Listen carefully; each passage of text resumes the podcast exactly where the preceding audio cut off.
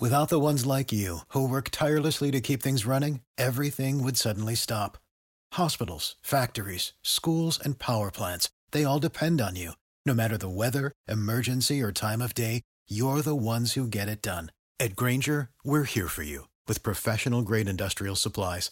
Count on real time product availability and fast delivery. Call clickgranger.com or just stop by. Grainger for the ones who get it done.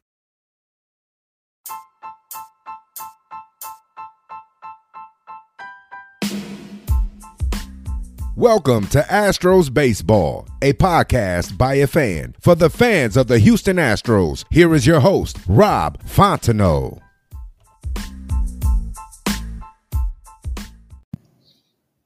Hey guys, welcome to this episode of Astros Baseball. My special guest tonight is Tom Gilbert, the author of the book How Baseball Happened. Tom, how's it going? Excellent. Uh, I'm uh, I'm thriving in captivity here in New York. Oh yeah, you're on lockdown over there. Well, we're not totally on lockdown, but there's nothing much open. They're just starting to open restaurants and bars here, and uh, there's not a lot to do.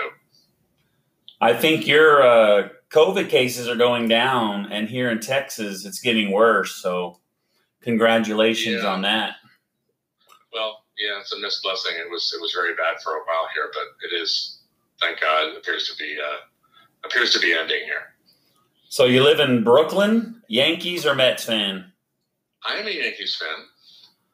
Um, my whole family always has been. And my mother was the kind of Yankee fan that people love to hate. She just thought a normal part of the baseball season was the Yankees winning the World Series. World Series, or it was a wasted just- season? That was just what happened at the end. so, And if it didn't, if they didn't win, she didn't notice. so you grew up in Brooklyn? No, I grew up in Connecticut, Oh, okay. and my mother was from New Jersey, and my dad is from New York, and um, but the whole family was. Uh, well, my dad was actually a Giants fan, but that's another story. Oh, okay. They left in 1957. So when did you get into baseball? Are you a big baseball fan? Is that why you wrote this book? Uh, absolutely, and out of a love of history too. Um, when I was a kid, uh, baseball was the number one sport. That and ice hockey, where I lived, because we had ponds. Mm-hmm. And um, I played baseball and loved baseball, um, and I paid a lot more attention to playing it than watching it. But as an adult, I moved to the city, and I, whenever I go, I'm interested in the history of the place and, and why things are the way they are. And baseball, when you start reading the history of New York and Brooklyn, you realize how much baseball is part of it, even to a degree that people don't really appreciate. Are there are there still And- any uh, so the things go together.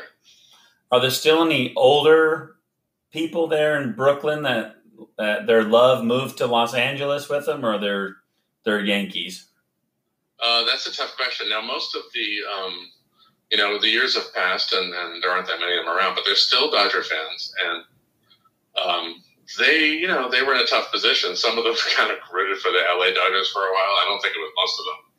Most of them went to the Mets because it's the National League, Hmm. and that was true of the few Giant fans that were left when they left. Um, the Mets had a symbolic union of Giants and Dodgers fans when they opened Shea in 1962. So is this your first is this your first baseball book? My first, uh, which book? Is this your first book that you've written about baseball? Absolutely not. Uh, I think it's number 13, if you count co-authoring. Oh wow. So, um, I've, and it's mostly, um, I mean, I've written a lot of different things over the years. Um, I started out in the 80s writing about the New York Yankees, not as a everyday beat reporter, but writing a column about them for a magazine. hmm And so I spent a lot of time in the press box and watching the, um, you're too young to remember, the mid 80s Yankees, which had one of the best offenses I've ever seen. They had Rickey Henderson, Willie Randolph, Don Mattingly, Dave Winfield, Don Baylor. It was Well- a great team, but they didn't have enough pitching. Well, the mid '80s, I was I was a teenager, so I remember those guys. Okay. um, yeah, and they had trouble beating the Blue Jays. Um, and um, so uh, that was an interesting take on baseball. If you're if you're a there's an old saying, never get too close to something you love. In many ways, it's a little disillusioning to be really, really close. Uh, I respect baseball players very much. Um, baseball writers were sort of a, uh, kind of a depressing group. Oh yeah. I remember once. Um, well, they're surrounded by young, handsome, rich athletes, and they get a little jealous, a little bitter. And um, I remember watching a game once that was probably one of the most exciting games I've ever seen, and you know, lead changing hand in the seventh, eighth, ninth, and went to extra innings, and then somebody hit a walk off home run. I think it was Bobby Murcer, and all you heard was cursing in the press box and people throwing their stories away. they already had them written, huh? I turned to the guy next to me, who I will not name, the Daily News writer, and said, "What a great game!" And he goes, "The only great thing about a kid is that it's over." so, but oh, go ahead. yes. Anyway, um, you know that was fascinating, um, seeing baseball that that close, and um, you know a lot of baseball players are interesting people. Um, they're not all universally grown ups. Some are, some aren't. But um, the, I think fans don't can't really relate to what the life is like for a professional athlete at that level. Yeah. You know, all of us, all of us fans tend to think that they're a little bit like us, and they're really not. Um, you know, the the place you have to be to hit a 95 mile an hour fastball and, and, and to play baseball, um, you have to be so single minded and so mentally tough that they really live in, in almost another universe. Yeah, I bet. Now, the when I'm writing about baseball history, um, you know, it, baseball was uh, was invented by amateur players, by people like you and me, and that's the really interesting interesting thing about it for me. Um, the we tend to sort of look at all baseball history through the lens of the majors, and you know, the average fan probably doesn't know too much about what happened uh, before 1900, but the professional leagues go back to 1871. But in 1871, baseball was a national sport uh, with championships and stars and baseball cards and, and newspaper coverage and everything else. And so the pros turned it into a business, but they didn't invent the sport at all. And you know, I think historically we tend to pay a little too much attention to baseball for money. And originally that's not what it was about. You know, the people that invented it were all had other jobs, careers, and professions. That's one of the fascinating things about it. So I kind of read a little bit of that in the description of your book. I believe, I mean, it sounds familiar, so I know I had read it somewhere, but it said they were businessmen, and it kind of got where people were so interested in it that they wanted to buy tickets. And that's kind of how Yeah. they got the idea to start making money off of it. Yeah, so the way, um, the short way to explain it is so professional baseball starts in 1871. That was the first professional league. And um, in 1855, 16 years before that, if we got into a time machine and went to 1855, there's no really organized adult sports anywhere in the United States. Um, you know, one of the things, the first things you learn when you go back in history is one of the challenges is you have to, it makes your head hurt a little bit how to try and understand how the world was different. So we take for granted that the way things are is the way things always were. And America is a country that's, you know, loves sports. We're really good at sports. We're obsessed with sports. Um, we get off that time machine in 1855 and there is virtually no organized sports. The, the only really excuse for an organized sport is cricket, which is being played by the 6% of the United States that were English immigrants Mm-hmm. and that's a you know that's a organized sport. But Americans weren't very interested in that. A lot of them knew how to play it, but um, organ, you know, adults playing baseball in a serious way was only happening in 1855, basically in New York, Philadelphia, and Boston. And each one of those cities had a different bat and ball game. So the one we call baseball is used to be called the New York game. This was the New York version. Um, that's baseball. And virtually no one in the country, no one that lives in a rural place, just has the time or the leisure to play baseball or any sport. And when you go into the city, if you have a if you're a laborer, you have a menial job, um, you don't have time either. You're working six, 10 to twelve hour days, mm-hmm. and nobody's playing anything on Sunday. Um, the wealthiest people, um, they had their own interests, and most of them were things like yachting, horse racing, boxing, and they were they like to gamble.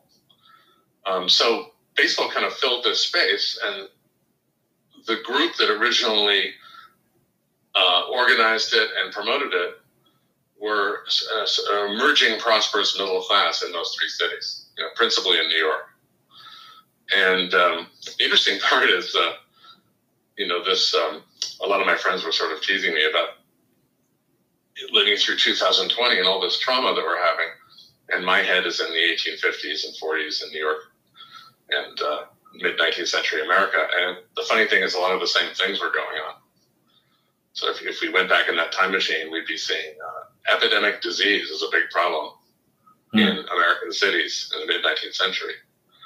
And so is uh, riots in the streets, racial conflict, um, civic disorder, um, police shooting at citizen militias, stuff that, you, that sounds kind of modern. Yeah. And that's what life was like there. It was very disorderly. And um, so uh, this group of people, this prosperous sort of proto middle class that's growing up in the cities, uh, they were interested in reform.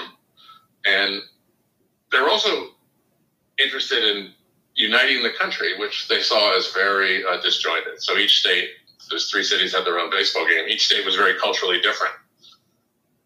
And baseball was uh, something that New Yorkers had played, uh, children and, and adults had played casually going way back. But the idea of turning it into a national sport was something that just sprang up in the 1850s.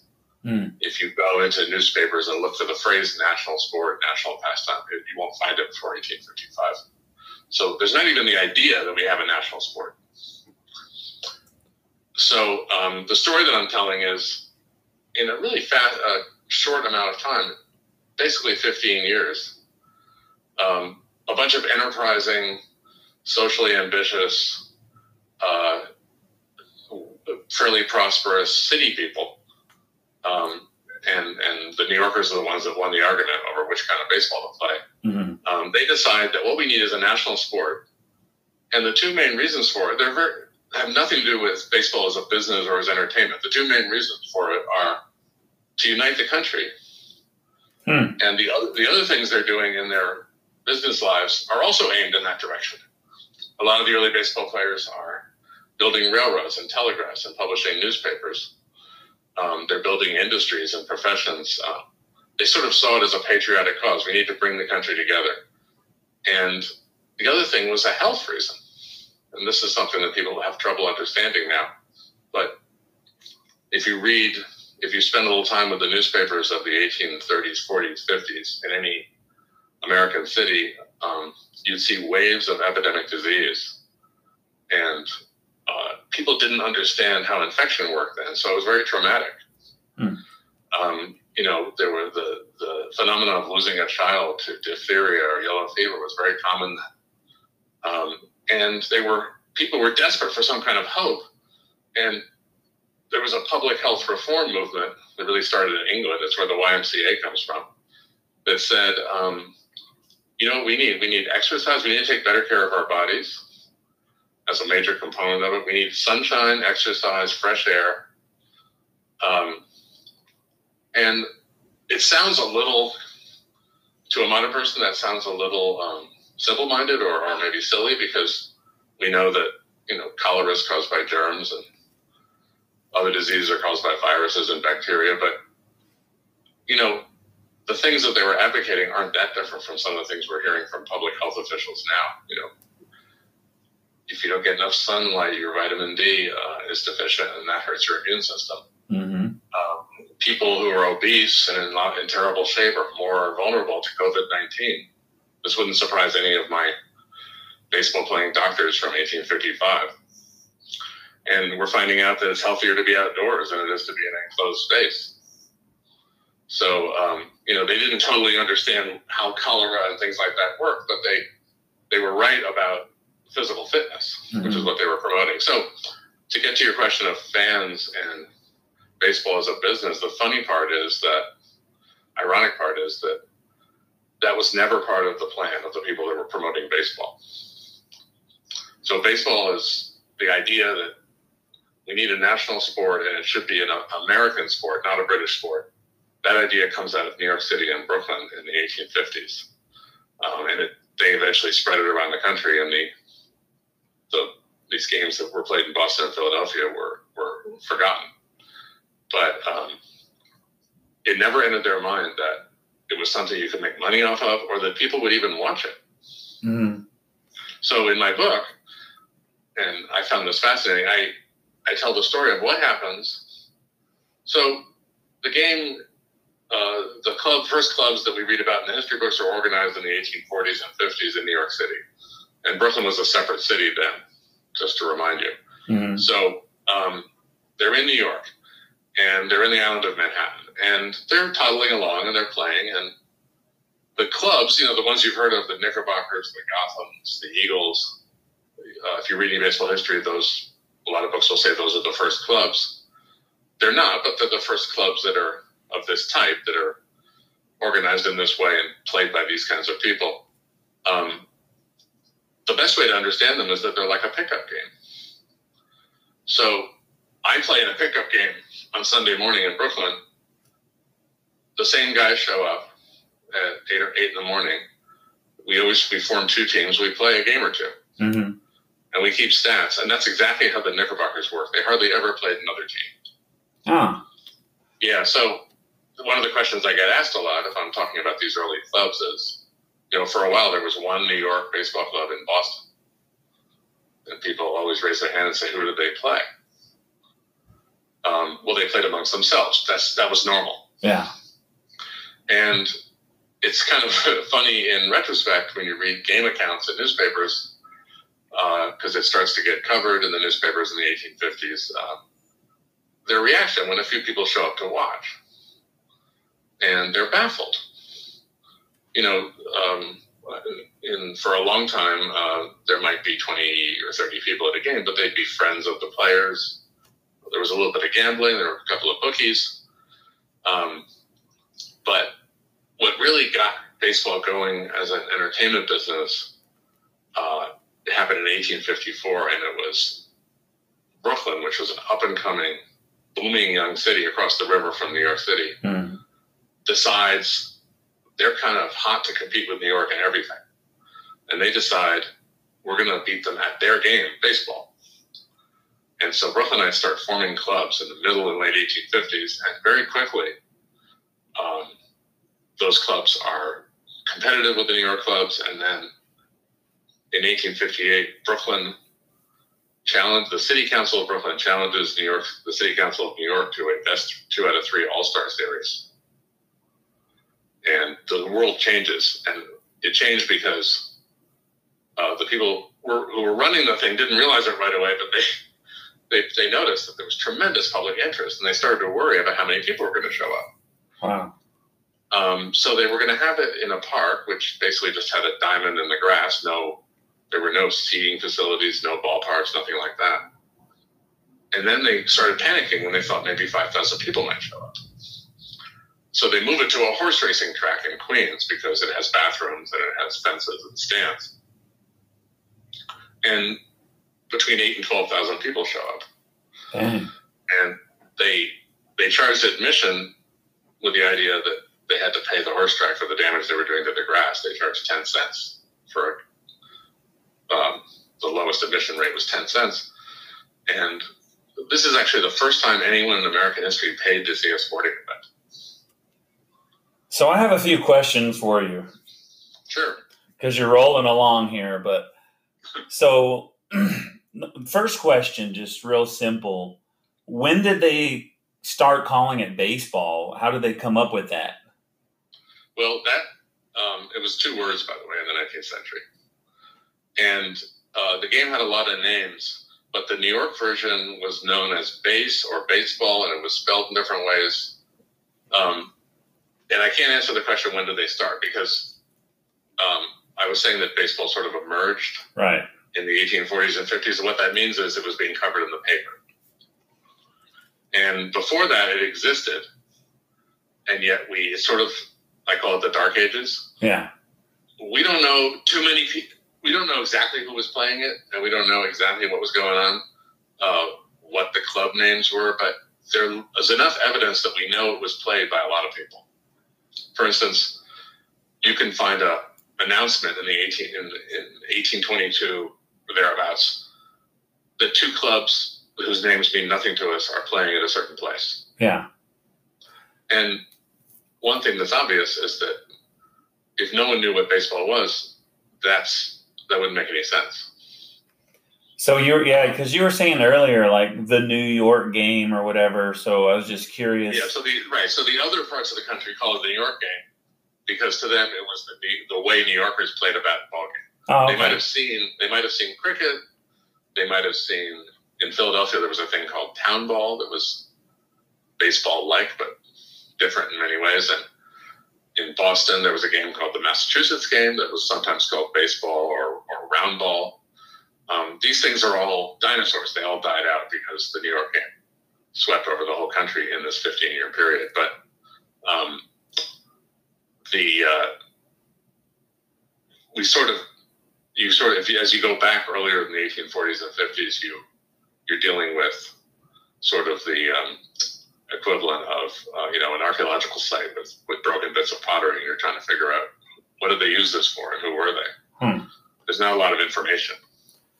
So another thing that you had said was that they kept the stats in the newspaper. They were putting the stats in the newspaper, but nope, they really didn't have fans. Well, um, those things go together. So that's a good question. So the more fan interest there is, the more newspaper interest there is.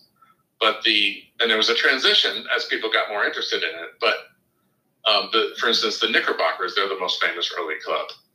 We actually have a lot of their um, records, and we have their score sheets, and they kept score sheets.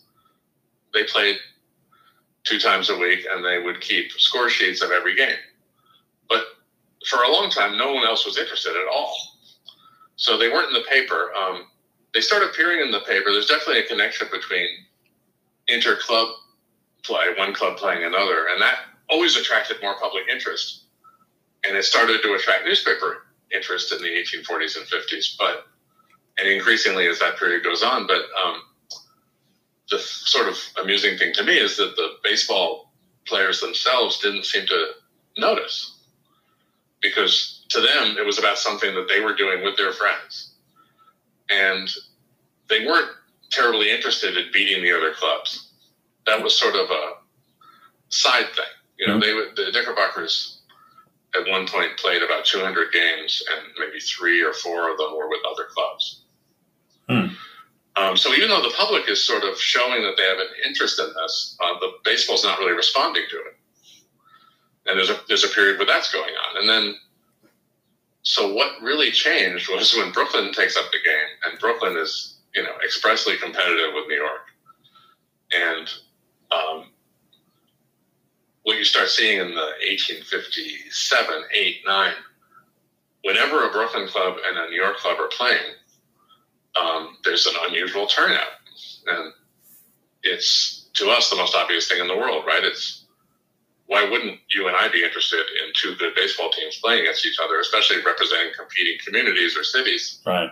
But nobody understood what was even going on, and some of the sports writers were actually frightened by this. Henry Chadwick, who was the most prominent sports writer of the time, he he was terrified that gamblers would take over baseball, and as they had other sports. And when he saw the, he saw thousands of people showing up, and he saw them rooting. And there's something funny about it to a modern person because they're describing normal fan behavior. Yeah. You know, the, the umpire calls a close one against the Knickerbockers, and everybody boos. Or, um, you know, they're angry at the ump. and um, he's terrified. You know, there's, it's, it's actually kind of fascinating. And you know, late in the amateur period, a lot of smart, enterprising people figured out, hey, this could be a business. In 1862, a guy in Brooklyn who was actually a leather manufacturer opens a ballpark. He builds a ballpark with stands and refreshment and a nice manicured baseball diamond, and he charges people 10 cents to come in, and he lets the ball, baseball clubs use it for free. And I, it didn't take them long to figure out they were being taken advantage of. Yeah, that was a good idea. yeah, it's people outside of baseball that sort of saw the commercial potential. So the people that wanted to make baseball the national pastime succeeded, but the two little bonus things that happened totally without them intending for them to happen were fans and money. Right. So I had a, I had a question for you that's kind of on the fun side. I'm just curious. Have you ever seen the movie Ridiculous Six? No. Is it a baseball movie? It's not a baseball movie, but they run into they run into this guy that gets them. He, they need directions or something, and he gets them to play baseball for the first time. And as as they go along, he's changing the rules. So I mean, it's just a funny it's just a funny way to show how the I think the guy's supposed to be Abner Doubleday, but it's uh, it's real funny. I mean, uh, you should well, you know the um, you should Google famous, it, check it out. Bob, I will the, the the famous Bob Newhart bit from the early '60s. You ever heard that? Mm. So he's, um, I mean, this I tell the story in my book because it kind of has a point. You know, baseball fans think someone invented baseball because they heard the Abner Doubleday story and if they've heard that, but that's not true. They think that Alexander Cartwright or the Knickerbockers invented baseball. Um, if you know, in June 19th of this year, or if you were looking anywhere on the internet, you saw people talk about the first baseball game happened in 1846 on June 19th, none of which is true. Um, but so people have this idea that someone invented baseball, and, and Newhart imagines Abner Doubleday. What, what if he what if what, what if that actually was true? And, and Abner Doubleday has invented the game. One person just thinking it up which of course is kind of absurd. Yeah. And he he calls a game manufacturer and explains to him about my new game that I want to sell you. And that's the joke because it's so ridiculous right? Yeah. Um, so okay we got a we got a pitcher and we have a catcher and a batter so the pitcher I get it the pitcher throws the ball to the catcher and the batter tries to hit it and Mr. Doubleday, what are the other guys doing? And he says, um, well, eight of them are, are sitting down and, and seven of them are standing there. and you say, this just doesn't sound that great. But, um, you know, the reason I told the story in my book is that kind of zeroes in on the absurdity that one person thought of the game. Because that's not what happened even remotely. You know, things like baseball evolve over a long period of time, and, and they're never invented by one person.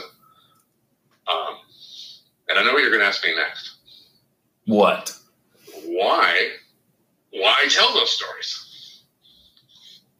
Because that's a part of the story that I tell in that book. These stories weren't told because anybody believed them. So in, in the very beginning, even as, as early as the 1850s, uh, baseball the people promoting baseball were saying that the Knickerbockers were the first club. They were founded in 1845 or six, and that they invented, they wrote the first rules, and they knew that stuff wasn't true. And why were they telling that story? And then later, in 1908, professional baseball comes up with the Abner Doubleday story, mm-hmm. and, and they knew that wasn't true. Um, so why were they telling these stories? And uh, the short answer is uh, they're trying to create a national sport, and America is so has such a sort of fragile sense of itself and so much hostility toward England that we cannot accept cricket as a national sport. Ironically, you know, dozens of former English colonies play cricket today. Hmm. And we just felt like we're not playing an English sport. I mean, in the 1840s, the British had burned the White House, you know, a generation earlier and we were still afraid of England, their political and military power. Um, we had kind of a love hate relationship with the motherland, and the idea of an English sport was unacceptable. So it had to be American, and of course, the surest way to sell it as American is to say that an American invented it on a particular day. Hmm. Because that right. takes care of the whole question of where did it come from. Well, Tom, I need to take a quick break real quick. So we'll be right back, folks. You're listening to Astros Baseball with guest Tom Gilbert. All right, folks, we are back with Tom Gilbert, author of How Baseball Happened. Okay, during the break, I got my next question ready. Uh, so, everyone, including myself, before speaking with you, believes Abner Doubleday invented baseball. And so you're saying that he didn't, and it would been impossible, and I totally agree with that. But why why did they pick this guy? Like, why is Abner Doubleday the guy that is that is credited in history for creating it? Well, it's a great question, and uh, I don't know if you're going to like the answer, but um, the what happened was in 1905, um, Henry Chadwick, that man I mentioned earlier, he's was sort of the most prominent advocate for baseball uh, in journalism at the time and was a great, famous sports writer in the turn of the century. Mm-hmm. Um, he was born in England. He came to Brooklyn when he was 13, and um, a serious person, and uh, his opinion is worthy of being taken seriously. But he had a theory that baseball had evolved from an English game called rounders. And if any of your listeners have ever spent any time reading about early history of baseball, they've probably read that baseball came from this game rounders, or it might have. Mm-hmm. And uh, it didn't. It might be related to it distantly, but there's a, a lot of very strong evidence that there's no direct line of descendants there. Um, but I said before that America was, you know, one of the things about America that's hardest for us to really relate to mid 19th century America from the point of view of, of the time we're living in now is the anti Englishness and the nativism of the United States. Um, we tend to you know, we know that there was anti-Irish feeling. People aren't so acquainted with how intense the fear and hatred of the English was in many parts of society. Um, you know, we had just fought two wars against them, and two, and you know, one of them was particularly bloody. Um, 1812, they burned the White House down. Um, so we have a kind of combination of a sense of inferiority about them and a fear of them and a desire to make our own mark on the world. So, um, just to give you one example of people asking, me, well, how how intense was this anti-English feeling in a place like New York in the 1840s? Um, look up the Astor Theater riot of 1849. It sounds kind of silly, the theater riot. In 1849, uh, two actors who one was considered Ned Forrest was considered the greatest American Shakespearean actor, and William Macready was considered the greatest English Shakespearean actor. They happened to be both in Lower Manhattan playing Macbeth on the same night. And it got political.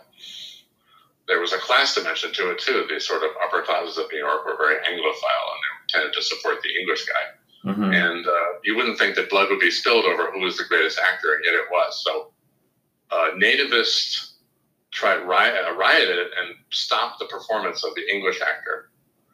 And the mayor of New York called out the National Guard. And by the end of the evening, they had uh, wounded 100 and killed 30. So, and things like this is not an isolated incident. You know, there are nativist riots in Philadelphia in the 1840s, and the um, there were uh, civic organizations. Everyone in mid 19th century America belonged to a, if you were able bodied and male, you belonged to a militia because we didn't have a standing army. Um, a lot of them forbid, uh, they would they would exclude you if you were born outside the United States. Even people who were born in England and came when they were a year old mm-hmm. were excluded. Um, they'd be saying we're all native born Americans. It's maybe if you saw the gangs of New York, you got a taste of that kind of world. Yeah. Although that's not 100% accurate, but um, it sort of he moved it forward in time a bit, but um, there's all this anti-Englishness, and well, um, Henry Chadwick is going around saying in, in the early 1900s that our national sport derived from an English game, which is played by children and, and girls. rounders. My mother-in-law in the West Indies played rounders. um, and Americans take this as a slight. Um, and Albert Spalding and Henry Chadwick have some public debates. Chadwick doesn't take it terribly seriously, but Spalding appoints a blue ribbon commission to get to the bottom of this. And, uh, it's like a lot of blue ribbon commissions. You know, the conclusion was foreordained. They were supposed to prove that baseball was American, had nothing to do with England. And it, the whole thing was, uh, you know, not a, it was not serious attempt to look into the origins of baseball. Um, and they just looked, seized on the, any evidence they could that anybody had invented it who was American. Mm-hmm. So, you know, uh, the story, if you ever, uh, you know, if you get into it, is that um, some crackpot wrote that, well, in 1839, I was in Cooperstown and this guy, Abner Doubleday, uh, came up with a diagram of a diamond. And there's a whole story that he told, and they just decided to believe it. And I think the short answer to why Doubleday is that it, it doesn't matter. It just had to be somebody who was American. Was he a real person? Oh, he was a real person, and because the name sounds fake. It sounds too much like a, a, baseball game, a baseball name. It sounds too fake. Well, his uh, I think it was great great nephew bought part of the Mets in 1980, Nelson.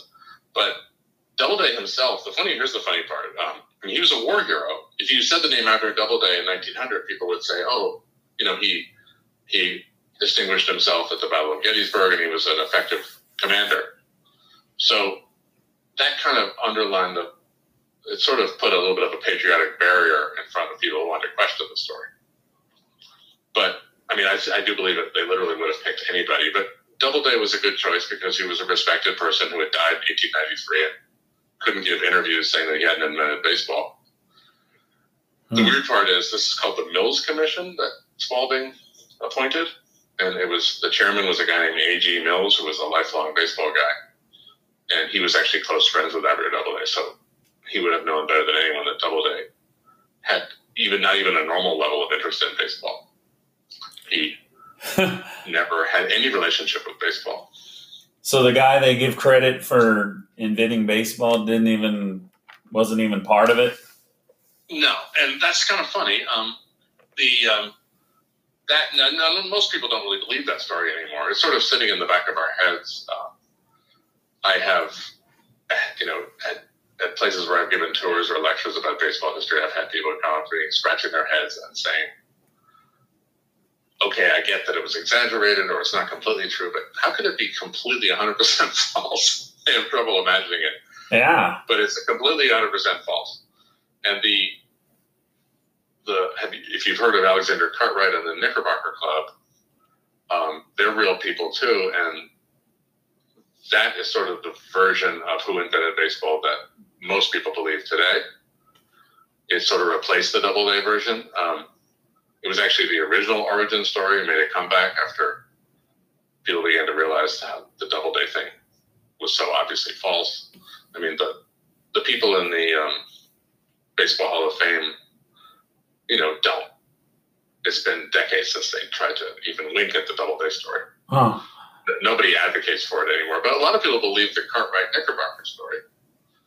And if you read my book, you'll find out that they were important, but they did not invent baseball in any way. It's an example of, I guess it's an example of ask the wrong question, get the wrong answer. Yeah. So if you say, you know, who invented rock and roll, um, you might get an answer, but it's not going to be true because nobody invented it. It just happened. So, the in the Hall of Fame, the Baseball Hall of Fame, did, is there a story or anything in there that says how baseball started? Oh yeah, I mean it, the the National Baseball Hall of Fame and the library there, um, they're serious scholars and they have exhibits about the amateur period and stuff. But the you know historically the their mission has been centered on professional baseball. Um, they used to be kind of coy about the Doubleday thing, but I'm talking for most of my lifetime, and I'm 62. Mm-hmm. Um, you know, they they haven't they haven't um, pushed it in any way because it's you know they're they're serious serious historians. Well, I like the Abner Doubleday story. It just, it just has a good ring to it.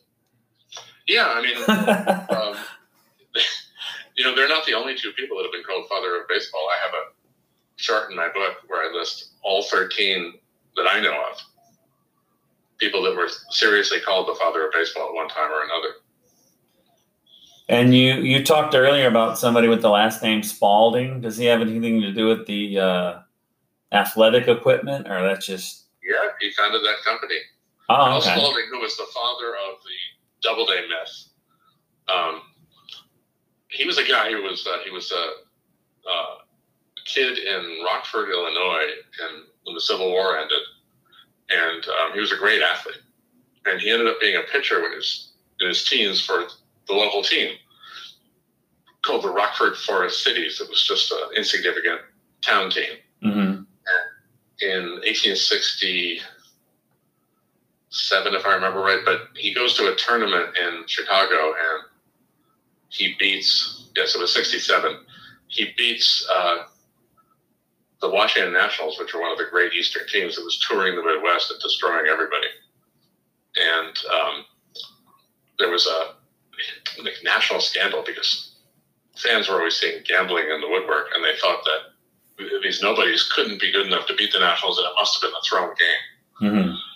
But it turns out that Albert Spalding, who was a nobody then, um, there were a couple other great players on the team, uh, was actually a fantastic athlete, and he ends up um, pitching for the Boston Red Stockings in the first professional league, and it was called the National Association, and pitched into the National League for Boston. And um, I don't have his pitching stats off the top of my head, but I believe he has a higher WAR than Whitey Ford or Sandy Koufax. A great pitcher. So, what years? Let me ask you this. Yeah. Sorry, what what years does your book cover?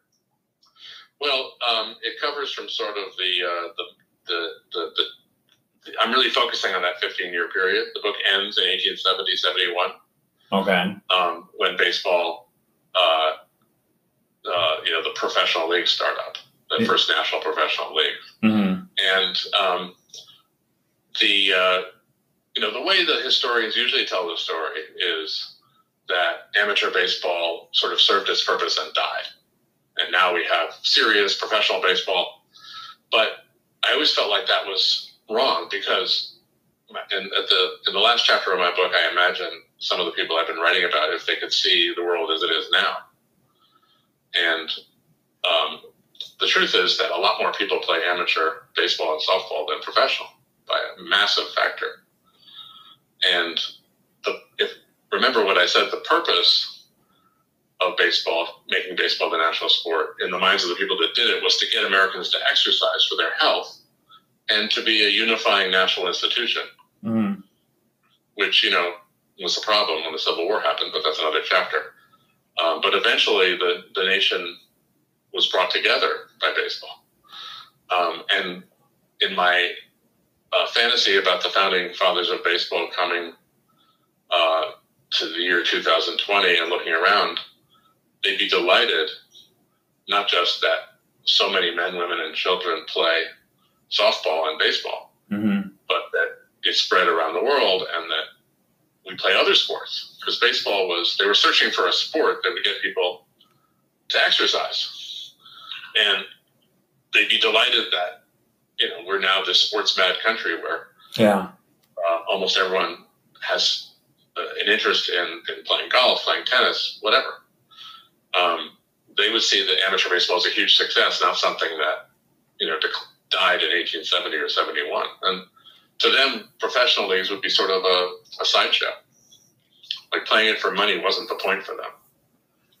So, when you were doing the research for your book, did you look at old newspapers, like at the library or museums? Did you interview anybody for the book? Um, I didn't interview anyone, um, but you know I've been researching this for decades, really, and I've written several books on early baseball. But um, you know what I basically learned in my previous books was that there were all these big questions that were unanswered, and big questions like why baseball and not cricket, or why do we need a national sport? What was the um, you know what was the point of it? Mm-hmm. Um, why did the New York game win out of the other games? All these important questions. Um, and the answers, sports historians tend to look a little too closely at sports. And the answers were in who the people were that played it. And so when I immersed myself in their lives and learned more about them, and you know, in my story, uh, a hefty percentage of the people whose stories I'm telling in my book, you know, fought in the Civil War. Um, these were not living in sort of a, a bubble like professional athletes do now. You know, they were participating in, I mentioned all these cutting edge industries, but there were certain industries that predominated among baseball players, and they were the ones that were also bringing the country together mm. communication and transportation. Um, and then baseball stops and everyone goes to war. And that's a fascinating thing in itself because um, baseball had spread to places that had economic relationships with New York, like New Orleans principally. Yeah. It was played in Savannah and Charleston uh, because New Yorkers did business there. That's almost always the answer when you find an early baseball club and you're wondering why is it there? You know, why is it in Buffalo before it's in, you know, Trenton, say? And the reason is that New Yorkers are going there on business they're going on the Erie Canal. They're they're trading. Um, later, they're laying down railroad tracks and telegraph lines. Um, but the um, the Civil War presented a huge problem for the project of unifying the country with baseball because the country was so divided. And uh, there was a period after the war ended when, um, you know, the baseball was uh, starting to pick up the pieces in the South. It, it had been behind the North, but it there was a lot of people in the baseball world in the South who looked at uh, baseball as a northern institution. Mm-hmm. So, for instance, you know the the New Yorkers were very nervous about this. The New Yorkers that were running baseball are saying, you know, to a Richmond club, why don't you join the our National Baseball Association? They're saying, you know, because we're Southerners, we have no interest in your Yankee uh, organization. and that was something that really worried um, uh, the people that were promoting baseball, and it actually caused the baseball to um, exclude African Americans for longer because wow. that was seen as a wedge issue that could destroy the whole movement. So I don't know if this next question is going to be a, a left turn in the conversation, but we were talking earlier and you said you had something interesting to say about modern pitching. Yeah, so I wanted to make sure we got that yeah, in before we run out of time. A, that's a good thing. Uh, that's a particularly interesting part of the book to me. Um, so back to our time machine, back to the 1850s. If we went to a baseball game, what would we see? We'd see um, it would be obviously baseball, but we'd see a pitcher throwing underhanded very softly basically serving it to the batter. Oh, and wow. the ball the ball would be very lively. They use a lot of rubber in it. So he's hitting it really hard, and nobody has any gloves. So try to sort of picture this, mm-hmm. and then you'll understand that you know there were games that were won sixty-five to forty. There's no home run fence, but the ball is being smacked all over the place. There's a gazillion errors. Literally, everyone is playing barehanded. And think about being a barehanded catcher for a second with no padding whatsoever. Mm-hmm. I mean, those guys were were, were incredibly tough. Um, so the rule book said that the pitcher had to throw the ball, and I won't bore you with the details, but the motion that was required was the kind of motion you use to pitch a horseshoe. You have to have a stiff wrist, and you have to have your arm directly underhand and you can't jerk the ball or try to spin it. Huh. So, so think about how fast you could throw a ball like that. I'm figuring maybe 40 if you're lucky. And uh, as the athletic level of baseball players improved, um, these guys are, are just destroying the pitchers. There's no fair fight between pitchers and hitters. Yeah. And then this changed because of one guy. And there's a little bit of a mystery what he did, but his name was Jim Creighton, and he was a teenager, and he was 17 years old in 1858, and he was discovered by the Brooklyn Excelsiors, which was one of the first club in Brooklyn. Um, and it's kind of fascinating. We people argue about what he was doing, but we know the effect of what he was doing, which was that he was unhittable. And we know we have descriptions of what he was doing with the ball. But the part that we can't figure out is uh, he was obviously throwing very, very fast with a lot of command and a lot of movement. And obviously, there's no film or video. Um, the question you know we all have is was he pitching according to the rules? It seems impossible that mm-hmm. he could throw that hard. And was he throwing any kind of breaking pitch? But he was completely dominant. And we know that pitchers at that time ran up to a line to throw the ball like a modern cricket bowler. Mm-hmm. But he didn't, which is a clue. So he just took one stride.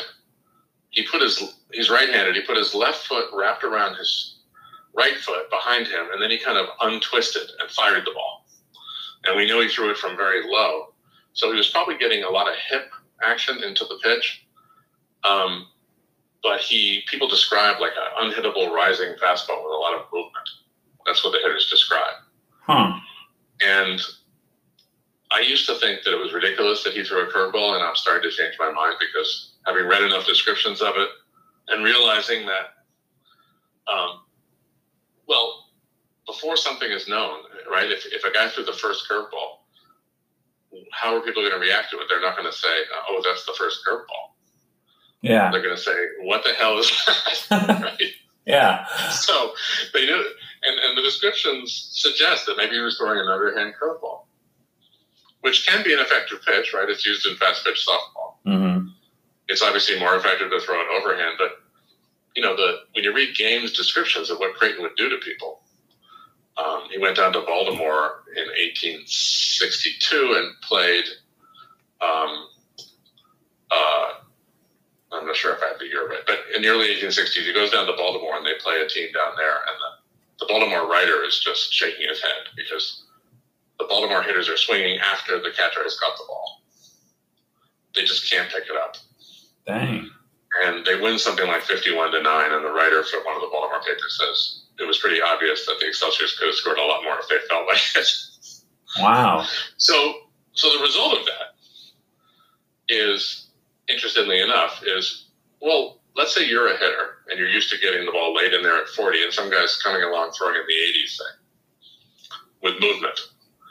Um, well, there was one thing I forgot to mention that wasn't part of baseball then, which is there was no strike zone. So the pitchers were more or less on their honor to throw the ball in there. Ah. And what people did when they couldn't hit Creighton, and it didn't take them long to figure out that they couldn't hit him, was not swing. And we have pitch counts from some of his games, things like crazy pitch counts 70, 80, 90 pitches an inning, you know, into the 300s for a game. So you could just sit there and wait for a pitch you wanted to hit? You could, yeah. Huh. And then, so that was a problem because the games took forever and it was boring. And the rules committee started saying, well, the umpire can now warn you. If you're doing that too much, he can warn you by calling strike one.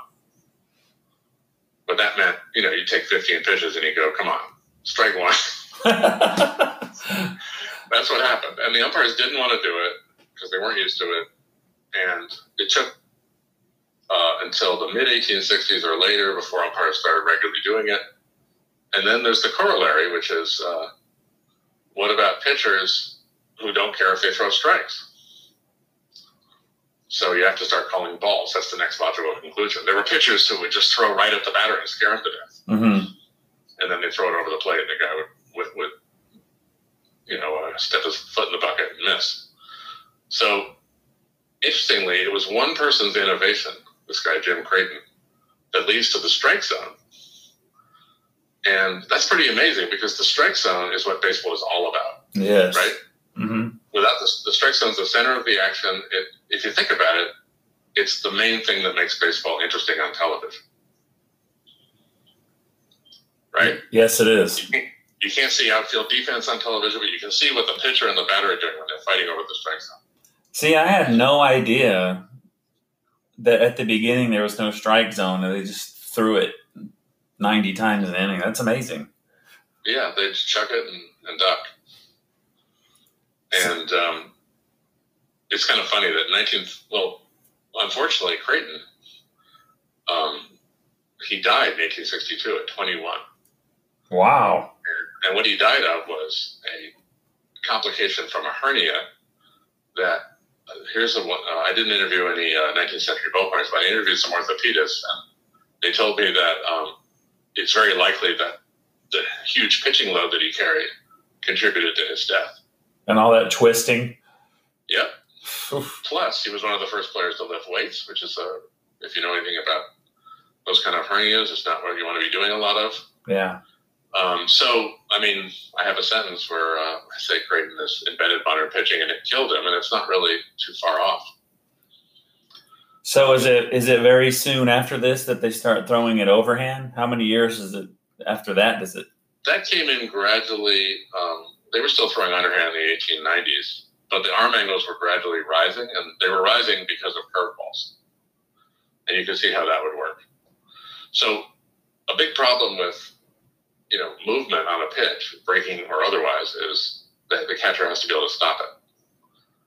So, if your catcher is barehanded in the 1860s and 70s, it's one thing to be able to throw a curveball in the dirt or a, you know a fastball with a lot of movement or a cutter or something. But if the guy can't stop it, you can't throw it.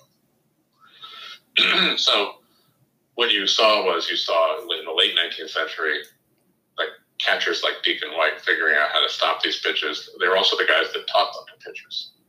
They were sort of pitching coaches, and um, uh, you know. Uh, uh, the higher your arm angle, the more effective the curveball is going to be because you, you, get not just movement and change of speed, but you get down action. Hmm. So that was a long, long period. So there, I mean, there were still people throwing underhand in the 1880s and probably into the O's. Um, but the rule book doesn't help much. But if you, you know, if you study baseball history, you can see that arm angles are rising and people are breaking the rules. Then the rules get rewritten and then they go a little bit higher. And that's what was happening. Um, but the Creighton, the Creighton story, um, I mean, to me, the fact that he's not in the Hall of Fame is, I don't know if shocking is a good enough word, but, you know, to be not only a great player and a dominant player, although for a short time, but to change the game that much, you know, what Babe Ruth did doesn't even really compare to being personally responsible for the strike zone coming in.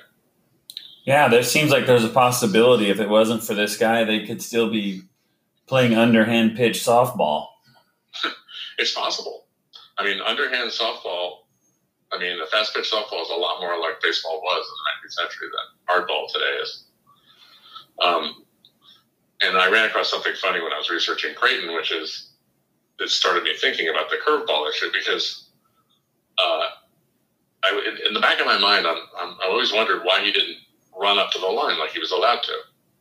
And I don't know how much baseball you played, but I was a pitcher, and you can't break off a curveball without stopping. Mm-hmm. Right? You, if you try to imagine in your head running and throwing a curveball, it's not really going to work.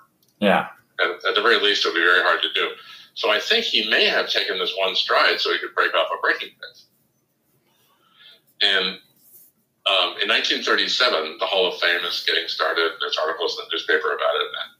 I just ran across this by accident. And somebody in the hall, pl- the Hall of Fame opened in the late 30s, and somebody's talking about in the newspaper, and they say that we're going to honor Candy Cummings as the inventor of the curveball. I don't know if you've heard that name, but a lot no. of baseball history books say he invented the curveball in the late 1860s. So Jim Creighton's nephew who was a stockbroker living in suburban New Jersey, wrote a letter to the Brooklyn Daily Eagle and said, uh, Candy Cummings didn't invent the curveball, my uncle did. Hmm. And he says, you know, uh, but people at the time didn't know what it was. Yeah. That's what he says. And I didn't take that that seriously the first time I read it, but I'm starting to wonder. Well, Tom, we are less than a minute away from running out of time. So I want to thank you for coming on. It was very interesting. I think I could actually have you back someday because you wrote more books. I think we could have some more conversation. I would be delighted. So tell everybody where they can find your book before we go. Well, you can pre-order on Amazon, Barnes and Noble, a lot of places. They're a good place to start. Um, it comes out in September. September 8th is still on schedule to come out on September 8th, and it can be pre-ordered now. Um, there's a website which uh, is linked to the tweet you put out today, uh, howbaseballhappened.com. Mm-hmm. And uh, so um, you should all go and buy it. All right, Tom. Thanks for listening, folks. Thanks for listening to this episode of Astros Baseball. Make sure to subscribe so that way you will be alerted when there is a new episode. Follow Rob on Twitter at Rob Fontenot.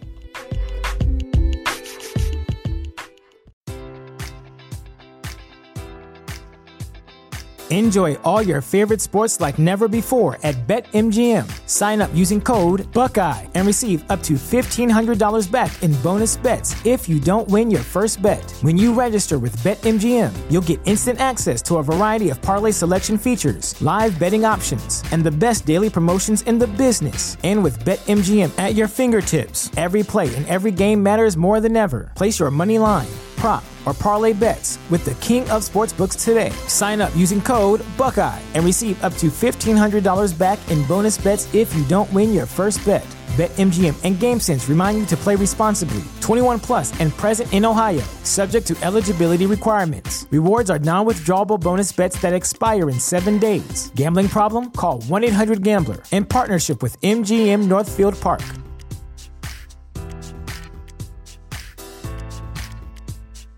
Save big on brunch for mom, all in the Kroger app. Get 16 ounce packs of flavorful Angus 90% lean ground sirloin for $4.99 each with a digital coupon. Then buy two get two free on 12 packs of delicious Coca Cola, Pepsi, or 7UP, all with your card. Shop these deals at your local Kroger today or tap the screen now to download the Kroger app to save big today. Kroger, fresh for everyone. Prices and product availability subject to change. Restrictions apply. See site for details.